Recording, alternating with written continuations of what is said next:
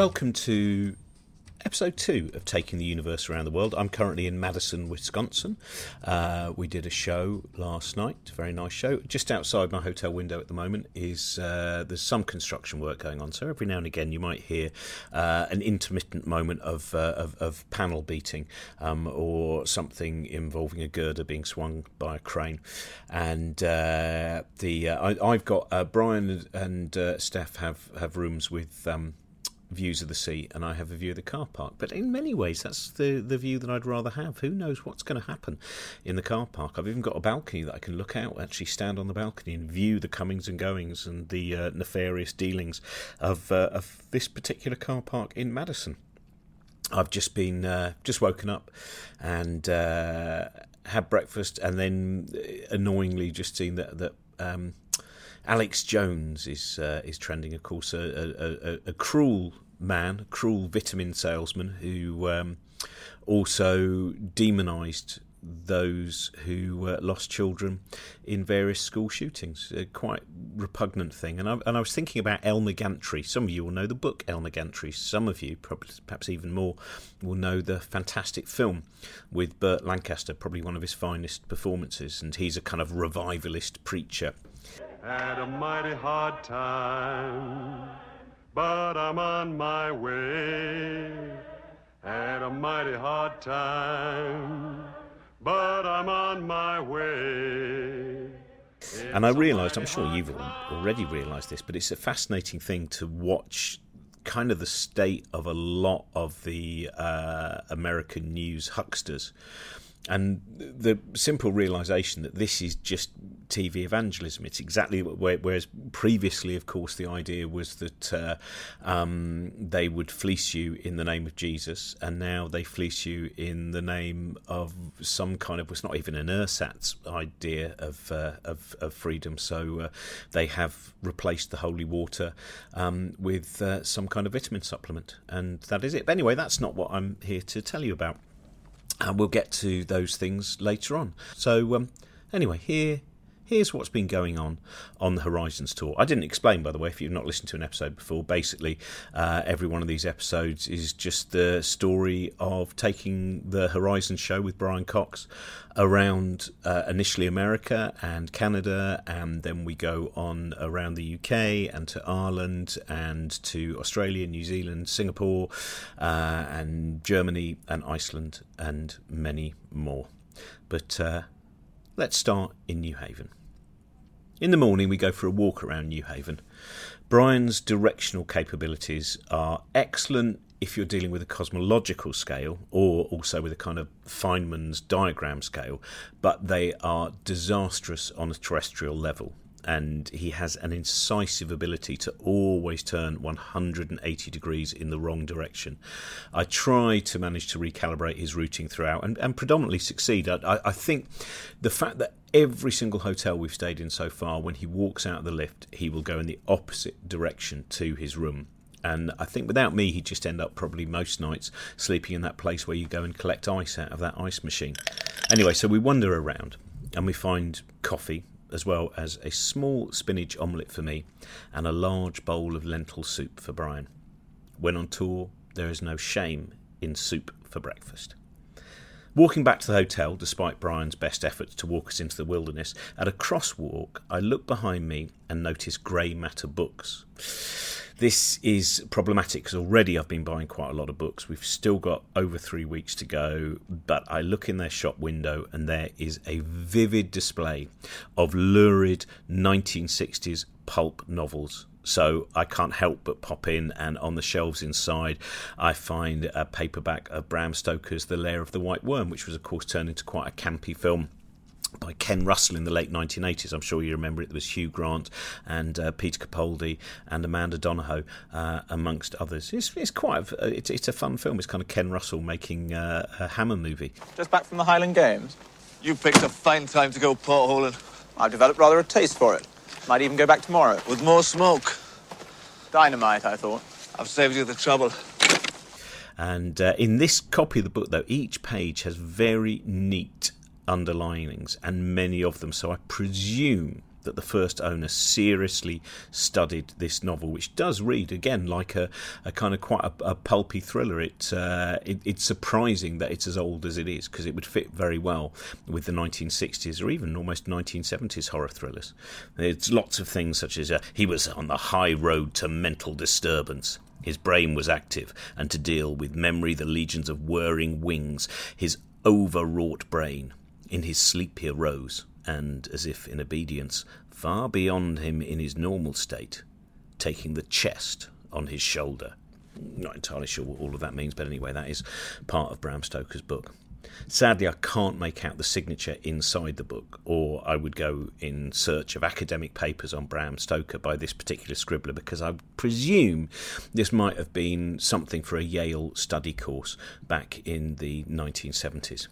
The bookseller also allows me to climb into the window to look at the pulp display. I survey the covers, then I open the books at random.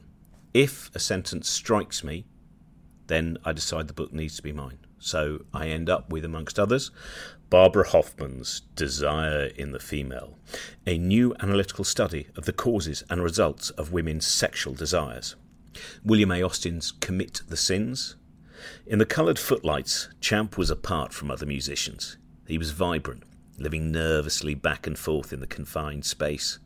The shadows on his face accentuated the craggy features and looked like the personification of evil, dark, forbidding, magnetic. Steve Bell's Venus of Lesbos, long legged, clad in nothing but the sun, she was a beautiful sex machine. And Lillian Dowling's Sexy Psycho. You got to be a sexy psycho to understand it, but you don't have to be one to appreciate reading it. Brian also finds a book on 19th century railway track innovation, but decides not to buy it. It's a big book. At the next crosswalk, Brian is stopped by someone, and I am very surprised that he actually remains standing and talking because more often than not, when strangers approach Brian, again, someone who is happy to be approached by subatomic particles, he doesn't like being really approached by anything that's large and, uh, and molecular. But he stops and he talks, and I wait for him, and it turns out it's a man called Keith Semple, Semple is fascinated in cosmology and is also a frequent contestant on TV talent shows, from Pop Stars The Rivals to American Idol. He's in New Haven to play with his band Semple.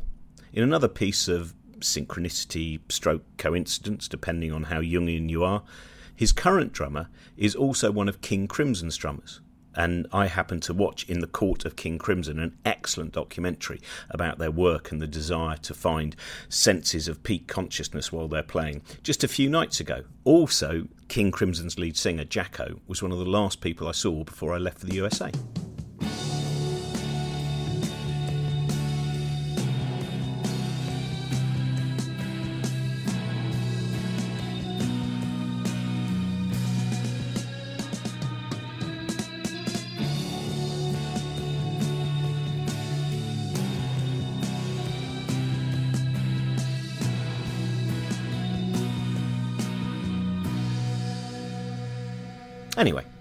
Brian has a lovely chat with him and they agree to meet in Chicago.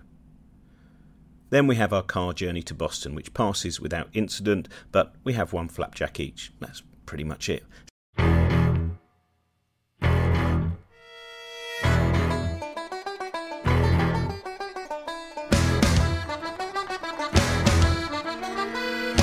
Sadly, also, there's no exciting billboards. Uh, even Jesus Saving isn't out on the highway today. In Boston, Brian realises that he needs new luggage. Brian adores luggage shopping almost as much as I love book browsing. We find his favourite luggage shop. I don't even have a favourite luggage shop. There's such shame in this.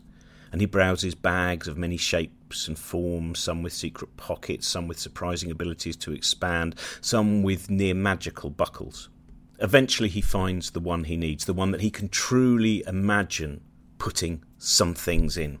The manager asks him if he would like a bag for his bag, but he decides the bag itself will do. We pause for coffee and cheesecake.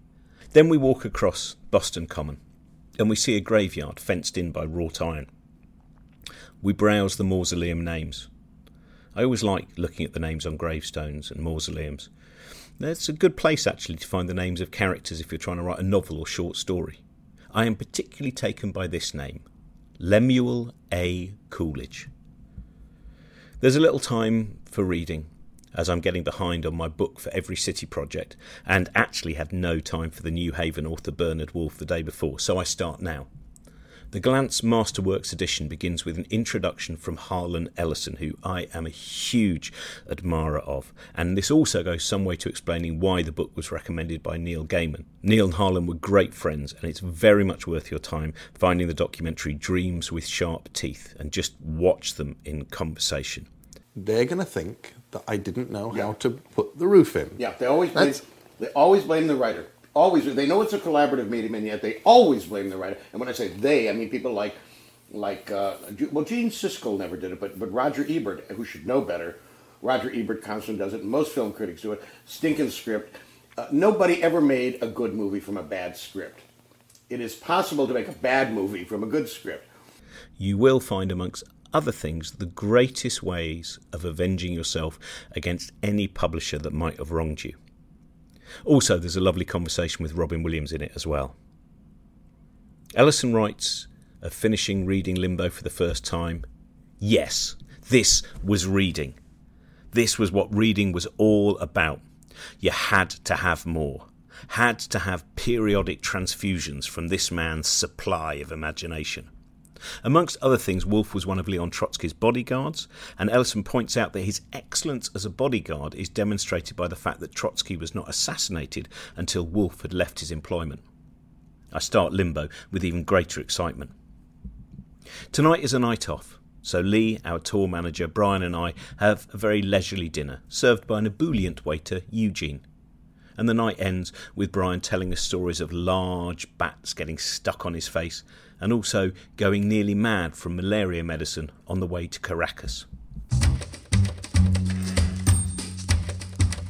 After a fitful sleep full of shadowy dreams, I wake up and try to recall which author was plagued with nightmares whenever he ate roast beef. Now, I had no roast beef the night before, but we did have a richer meal than usual, and my kind of fading analogue body now seems to have taken a dislike to creamy sauces, and so they just rise up into my brain, and there the visions come. In fact, I think that author ended up deliberately eating roast beef when he had writer's block, hoping that again that would bring a uh, kind of uh, fetid and febrile imagination to the forefront of his lobes.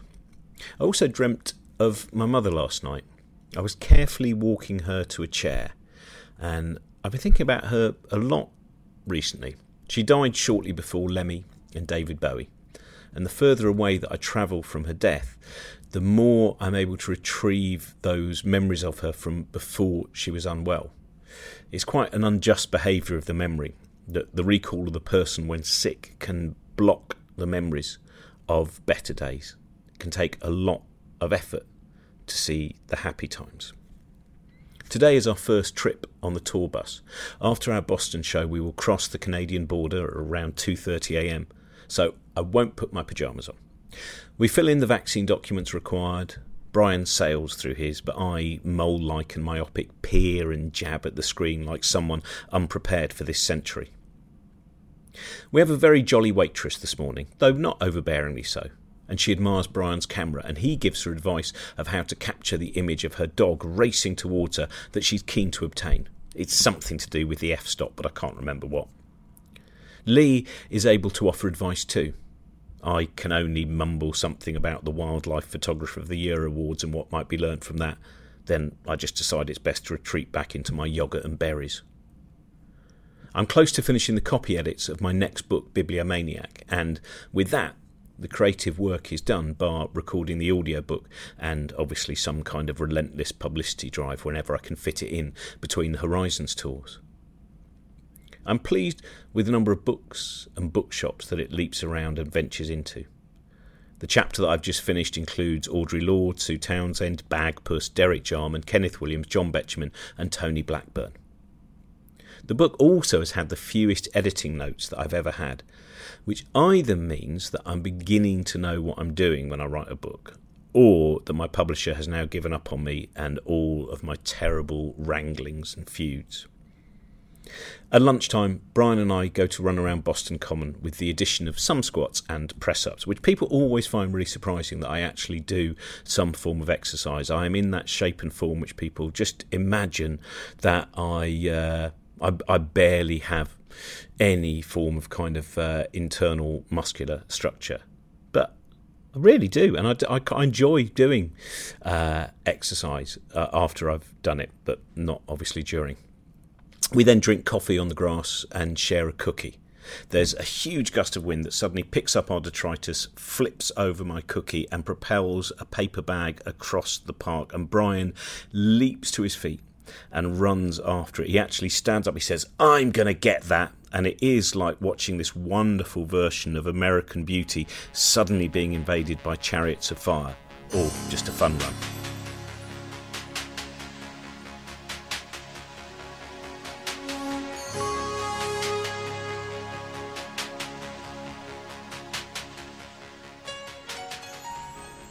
I'm pleased to say that he succeeds in catching the bag. This will be one of his finest achievements today. Possibly over the whole of the tour as well. We will always remember that day on the Common where Brian caught a bag. My cookie flipped over onto the dry soil, but I eat it anyway, brushing off the mud dust on the chocolate chips. Psychosomatically, at least, well, I hope psychosomatically, the chocolate now seems to have just a little hint of a kind of taste of dog excrement. But this is not Baltimore. I should be very careful here, by the way. When I say this is not Baltimore, some of you might think, oh, you saying Baltimore is just all full of dog shit. I'm not saying that at all. Uh, it's just a reference to one of my favourite uh, films when I was a teenager, which is uh, Pink Flamingos. So uh, that that's the only reason that I'm suggesting that Baltimore is more excremental than Boston. I could have a siesta to catch up on my dreamful sleep but Brattle Bookshop is very close. And last time I was there, I bought Linda Nochlin's Women, Art and Power, which includes her brilliant essay, Why Have There Been No Great Women Artists? So I can't resist popping in again. And I am immediately drawn yet again to the pulp, which happens to be near the entrance. And I pick up the film tie in of Richard Matheson's Somewhere in Time. Magnificent lovers from two different eras explode in passion. I'm a huge fan of Richard Matheson. He wrote the story which The Incredible Shrinking Man movie is based on. I think it's just called The Shrinking Man, as far as I remember. And I Am Legend, which uh, I've banged on about many, many times, but has never successfully been turned into a film. You have uh, The Last Man on Earth movie with Vincent Price, you have The Omega Man with Charlton Heston, and you have I Am Am Legend with Will Smith. and all of them fail to represent the brilliance, uh, the wit, and the melancholy of I Am Legend. In fact, the nearest you get is the cheapest version, is Vincent Price's Last Man on Earth. Is Europe's disease carried on the wind? Is it, Ben? Could be. And if it is? It isn't, Verge. Is that what you really think, or just what you'd like to think? I, I cannot accept half-baked theories that sell newspapers. I'm, I'm a scientist, not an alarmist.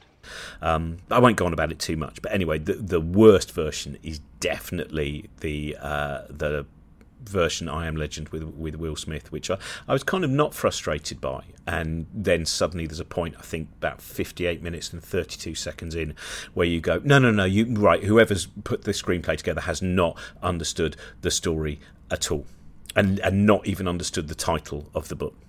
Right, let's move on. I also pick up Erle Stanley Gardner's The Case of the Baited Hook, which is for an Edinburgh friend of mine because she loves Erle Stanley Gardner. And I know she sent me a list of a few of the Erle Stanley Gardners she hasn't got, uh, but actually turns out she has got this one.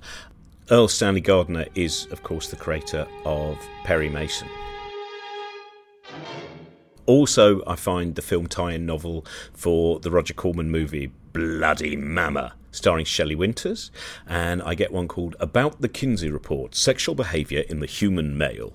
And uh, I think the pinnacle of this browse is the first ace paperback edition of Philip K. Dick's Dr. Blood Money. And I also get a copy of Geoff Dyer's latest book in hardback, is a snip at $10. I'll throw in another recommendation here, something I've talked about many times. I would always recommend the work of Geoff Dyer. Um, the Ongoing Moment is a tremendous book about photography. Zona is a remarkable book about Tarkovsky's Stalker. But Beautiful is an incredible collection of jazz stories. Anyway, I like Geoff Dyer, and I'm looking forward to reading his latest book. Tonight, my friend Helen is coming along.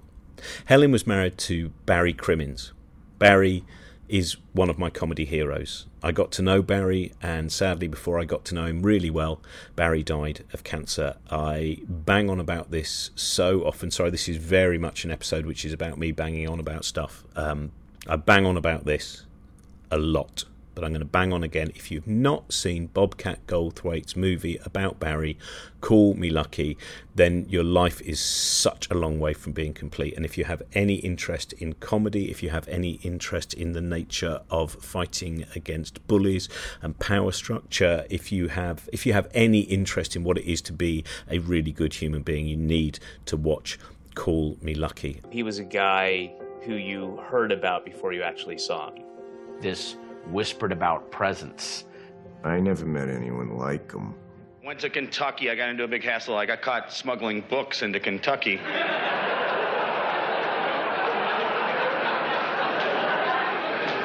Got off on a technicality no one could prove they were books. Uh, when I, I spoke to Barry for my book, I'm a Joke and So Are You, he told me one of the things which sticks with me most and I think it's so important as well when we have people who pretend they're edgy comedians when, as Barry himself would say, all they're really doing is upholding the uh, oppressive status quo. And he said the thing you need to remember when you're doing stand up is that words are shrapnel, and you need to think about where you are directing that shrapnel. That didn't mean that he was some kind of huge inverted commas around this snowflake or whatever you want to say. It just meant that he was extremely thoughtful about who he wanted to take down, who he wanted to attack, and why he wanted to attack them. I'm pleased that Helen's brought me her book, May to May, which is a beautiful collection of photographs and memories of Barry up to his death, and memories also beyond that. And I'm, I'm proud to say that I wrote a few words for the book. Barry was a great human being, a very funny comedian, one of Kurt Vonnegut's favourites. Steven Wright wrote of Barry in the book my friend changed my life. Our relationship was based on great laughter and great respect. I will always miss him. Neko Case remembers the words of Barry's that most resonate. Be brave enough to listen. And that reminds me again to also recommend someone else's book, which is Kathryn Mannix's book called Listen, which is about having that bravery to listen. When we did a benefit show to help fund, at, at the time it was uh, Helen had cancer and um, being based in America, the expenses of, of, well, basically trying to survive cancer were enormous. We did a benefit, and there was uh, Billy Bragg, and Charlotte Church, and Daniel Kitson, Grace Petrie, Josie Long, many people there. And um, Helen wrote me a little speech to, to, to read out. I'd said to her, you know, because we're doing this gig, do do do you want me to do you want to record something that we can play to the audience or and uh, one of the things that she wrote the the final line of her message for the audience in the Wimbledon Theatre that night is sometimes when you ask me how I am, that's all you need to say. And that is something that I try to keep in the back of my mind a great deal when talking to people going through um, trauma, pain, loss, illness. I'm not sure that I'm very good at it yet, but I'll keep practicing. Tonight, the Boston show is delayed. It seems that only half of the state of the art screen is working, which means you'll only get half a black hole and half a galaxy amongst all the other cosmological considerations.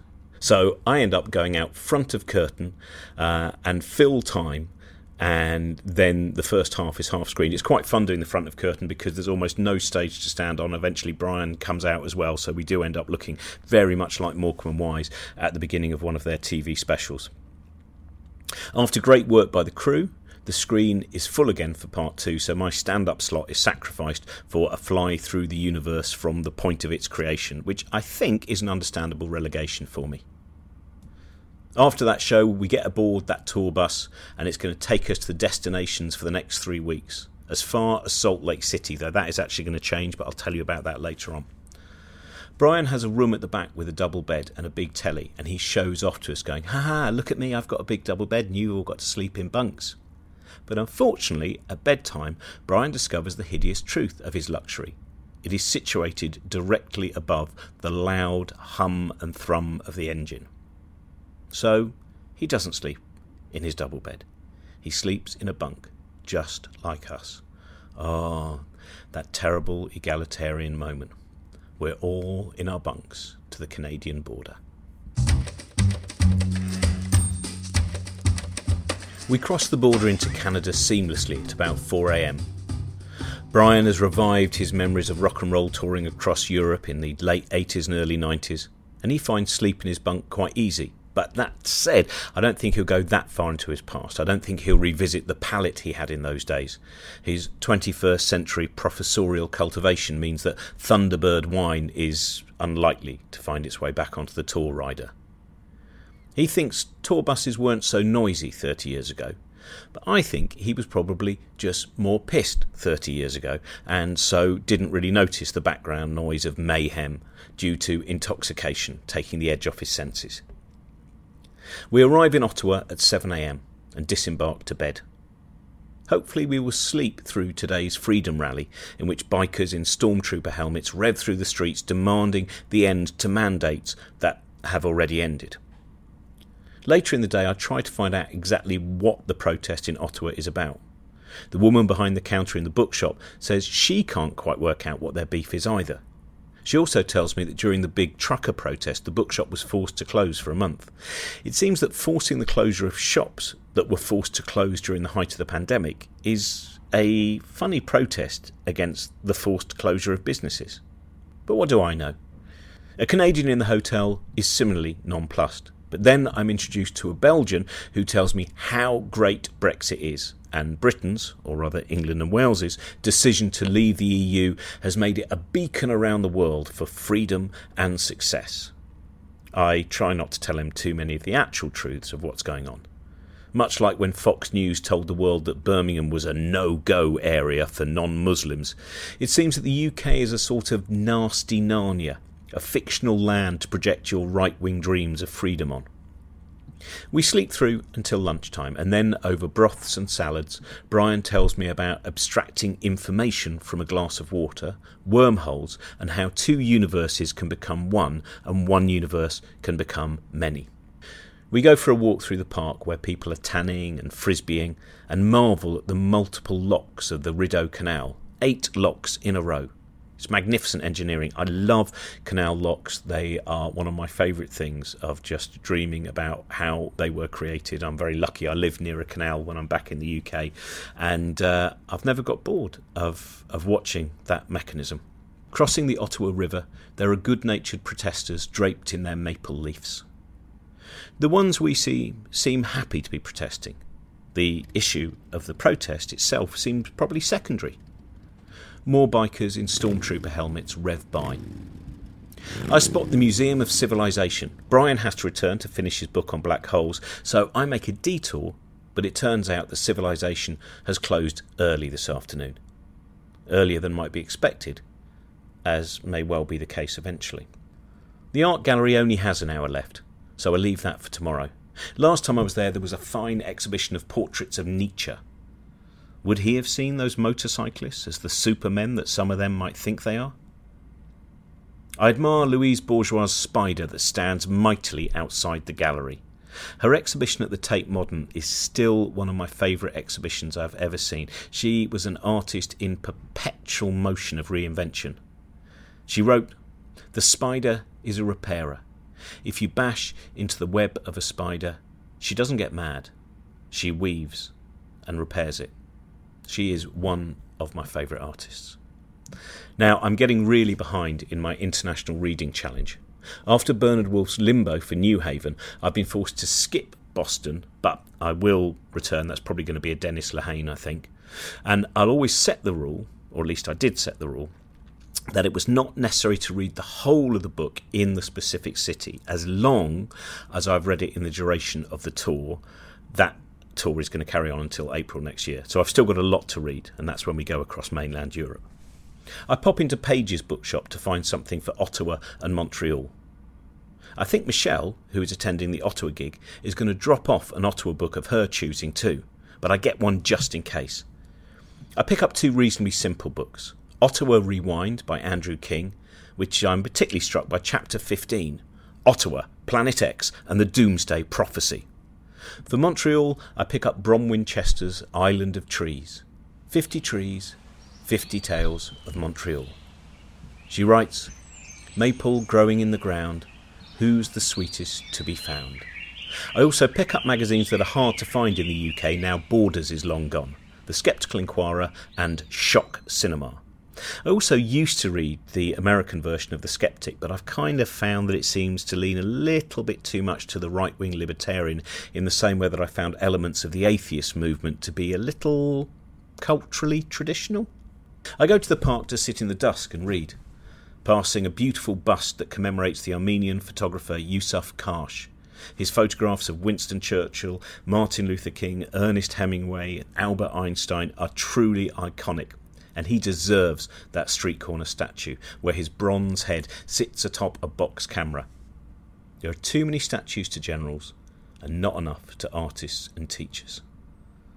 The park also has a statue called Twist 1.5 by Ken Guild and Alex Weiss. They describe it as a wooden spiral wind vane thing, and it was created as the public watched. I read of Ottawa while others corral energetic children or flirt on FaceTime. I read of its branch of Kenny Rogers Roasters, the country music style rotisserie chicken chain which had an ambience that was reminiscent of an army mess hall or upscale penitentiary. Despite this proviso, it is fondly recalled. I also enjoy reading of Ottawa's motels. As a fan of the photographer Martin Parr's books of boring postcards and holiday camp publicity photographs, I love reading about things like motel design. The highlight is Motel de Ville at 333 Montreal Road. I also read about Frederick Knapp's dream of an iron tube ship that would conquer the waves with its unique and ultimately unsuccessful design.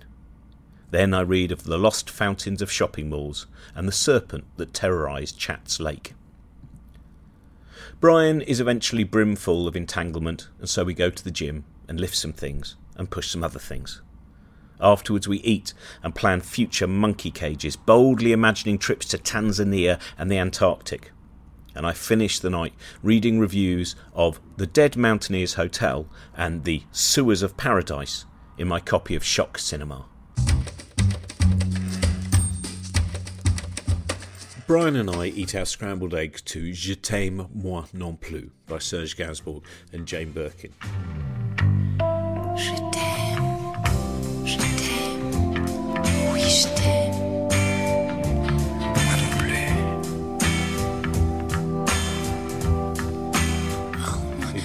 A civilised breakfast, including muffins, soundtracked by dashed love and breathy sexual hopes. Of course, while France had Gainsbourg and Birkin, it was reworked for the British market by Frankie Howerd and June Whitfield. Though I personally think the better English language version is sung by Nick Cave and Anita Lane. I go, I go inside your mind, love. That said, would Nick Cave be any good as Lurcio? Well, we'll just have to wait and see. Before that, we'd been listening to Bonnie and Clyde, also by Gainsbourg and Brigitte Bardot. Now, this was a song that really haunted me during the worst periods of insomnia that I had when I was going through very long patches of very, very, very little sleep while on a very, very, very long tour. I would close my eyes, lie in bed, wait, wait, wait, and then I would suddenly hear this strange caterwauling sound. This is a strange caterwauling sound that permeates the Bonnie and Clyde song. It's this kind of like, and it would just play on a loop in my head, and I would just be cursing the ceiling and teetering on the cusp of hallucination, and probably very often actually falling over onto the other side of hallucination. Apparently, I think it was Danny Baker, but I might be wrong.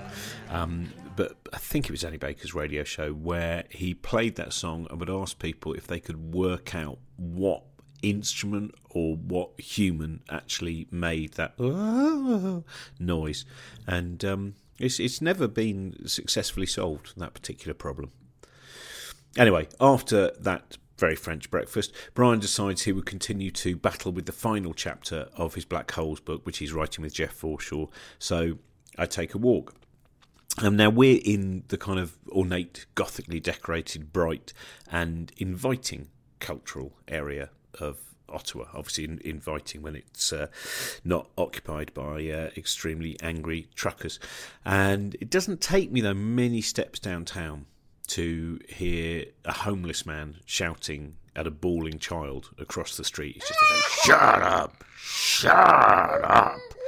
And uh, next to him, another homeless man is uh, is pissing very fluently in a doorway. I also just find it horribly fascinating on on this trip and so many other journeys that I take. The the speed in which you just take one step from what is very carefully decorated for the tourist area and then just go oh and the the poverty starts here. Of course the poverty doesn't just start there. It leaks all the way back and you know the the homelessness through through poverty or mental illness or abuse or all three is always even more galling in a capital city in the same way when we were in in Washington DC just a few days before. You know it's a reminder that governments of whatever stripe so often fail to create the net that can catch many who are falling.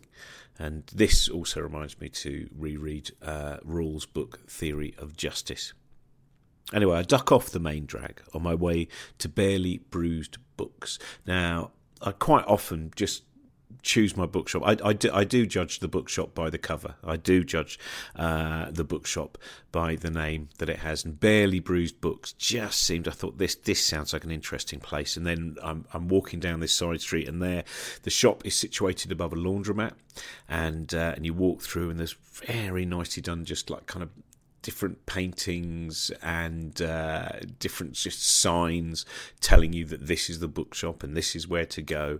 And uh, also a reminder in the stairwell that the books that are there are not free and it would be preferable if you brought them upstairs and paid for them there. But it is just the kind of bookshop that I really like because it is both ramshackle and ordered as well. And when I walk in, the owner is helping a woman with books on the nature of evil and also artificial intelligence. So he directs her towards Nietzsche and towards Ray Kurzweil. He asked me if I'm after anything in particular, and I explained that I am a very, very broad browser. And as I listened to him talking to other customers as well, I can tell he's one of those kind of autodidact booksellers with an ability to direct people to books that they didn't know existed but fit exactly with the prescription that they're after. To me, he points out the shelves which are curated by customers. Now, this reminds me actually that yesterday in Page's bookshop in Ottawa, I saw a sign that was new to me. There were two big tables of books with the sign Books as Seen on TikTok. This is not a shop of books as seen on TikTok, unless obviously I start a TikTok account and, and then it may be. The first book I pick up from the customer curated shelves is Delmore Schwartz's In Dreams Begin Responsibilities. Again, I'm judging by the cover. It's just such a beautiful title and it's an author that I know nothing of. He's described as an acute social observer and is best known through his legend as a poet maudit. Maudit? I hope that's right.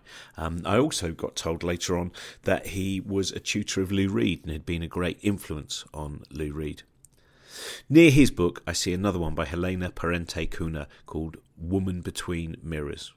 That on the back is described as part of a tradition of innovative writing by Brazilian women begun by Clarice Lispector. Now, Clarice Lispector is another person on my list of people whose books I really must read because they are recommended to me often.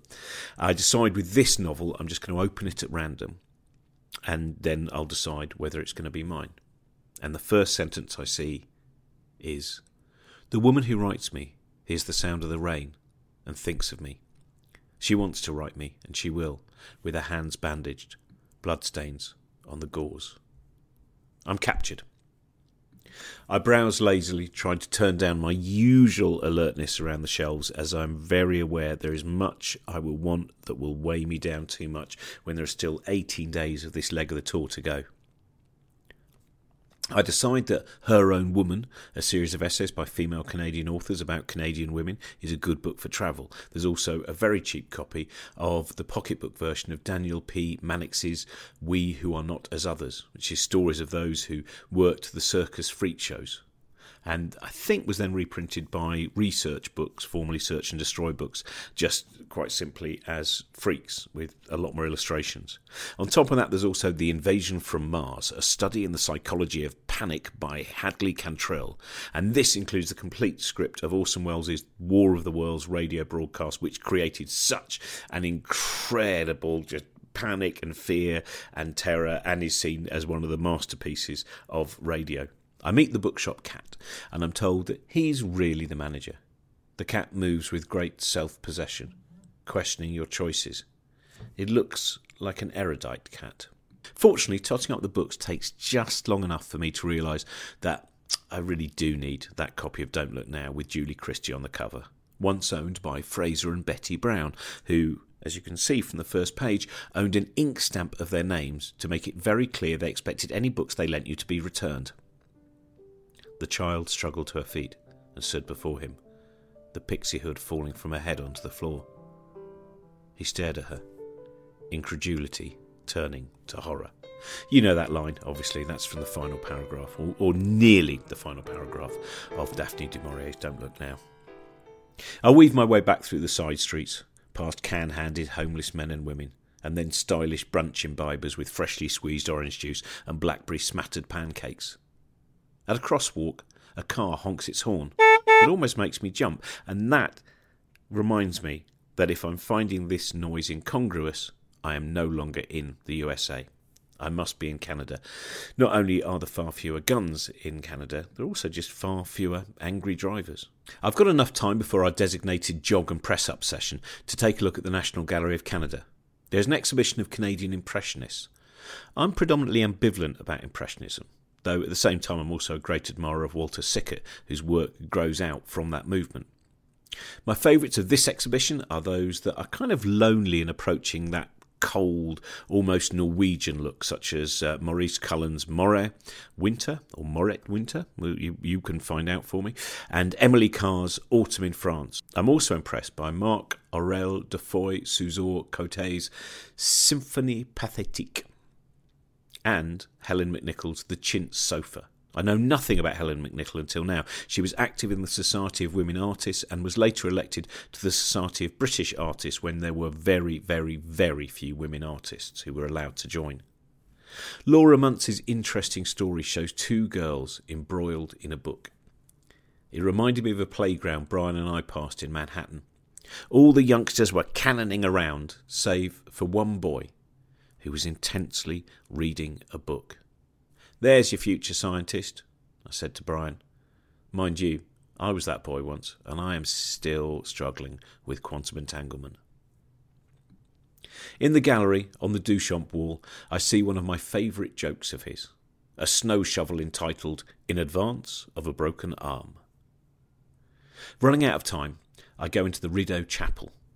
Inside this reconstruction of sacredness, there is also Janet Cardiff's The Forty Part Motet. I think I've experienced this before at the Tate Modern. Spread around the chapel are 40 speakers, each one the recording of a single voice in a choir, performing a reworking of Thomas Tallis's Spem in Alium. Sit in the middle and you hear the choir as a whole. Walk from speaker to speaker and you change the dominant voice or capture a moment of silence. As I sat there, it reminded me of the importance of transcendent moments, of that peak experience of what Robert Fripp talked about in terms of what he's trying to recreate at every single King Crimson gig. It's something that sometimes evidence based minds of science might want to shy away from. I think religion has cornered too much of this, made such reverie and transcendence almost embarrassing to some of those who are seeking equations. But there's no shame in it. I hope some of the Horizon show delivers that idea too. Back at the hotel, Brian has gained momentum with his black hole and so decides to keep writing. And I go to the gym. It's too hot and sunny for a pale man like me to risk press ups in the park. The Ottawa gig has been sold out for a while now, so we have an extra level of excitement about this one. And outside the stage door, I meet Heather and her husband. They've been playing real golf all day, and I try to explain crazy golf to them because that's the game that I play with my son. We love playing it, and it's about as competitive as we get. We're just not very competitive people, apart from around a small facsimile windmill. Heather kindly gives me some sweets, two coffee mug thermoses for Brian and I, and a book, Real Ottawa by Dan Lalande. It's a memoir of growing up movie obsessed in the cinemas of Ottawa. Quite rightly, Heather is also a John Hurt fan, and she wants to know what is my favourite. And there is no denying The Elephant Man is one of my most watched films. Could you Care to see my mother? Your mother? Oh, but she's. Mr. Merrick, she's beautiful. Oh, she had. She, she had the face of an angel. During lockdown, noticing it was Certificate 12, I thought, ah, I could watch that with my son, and I'd quite forgotten just how emotionally brutal it is. It took some time for us all to come down from that. Heather has a very interesting choice of favourite John Hurt movie the mismatched cop buddy movie Partners with Ryan O'Neal. How many of you have seen that? The Ottawa audience are a delight. Tonight, we take the tour bus to Montreal, the city with the Nick Cave exhibition that I've been aching to see, which is closed on Monday. No Nina Simone chewing gum. Thank you very much for listening to Taking the Universe Around the World. Uh, episode 4 will be soon, where we'll continue actually predominantly in Canada, Montreal, Toronto, and Toronto, and then cross the border back into the USA. Thank you very much to anyone who supports Cosmic Shambles via Patreon. Uh, the Horizons tour continues around Canada and America. I think um, Vancouver, Calgary, and Edmonton are possibly um, sold out, but there are still tickets for Seattle, Sacramento, Portland, and Houston, amongst others. And then obviously we continue to the UK, and in fact, uh, six nights at the Royal Opera House at the beginning of August have just gone on sale. Thank you very much to our producer, Trent Burton, as well. And uh, my book, Bibliomaniac, comes out in the autumn, but you can buy The Importance of Being Interested with a forward by Brian Cox right now.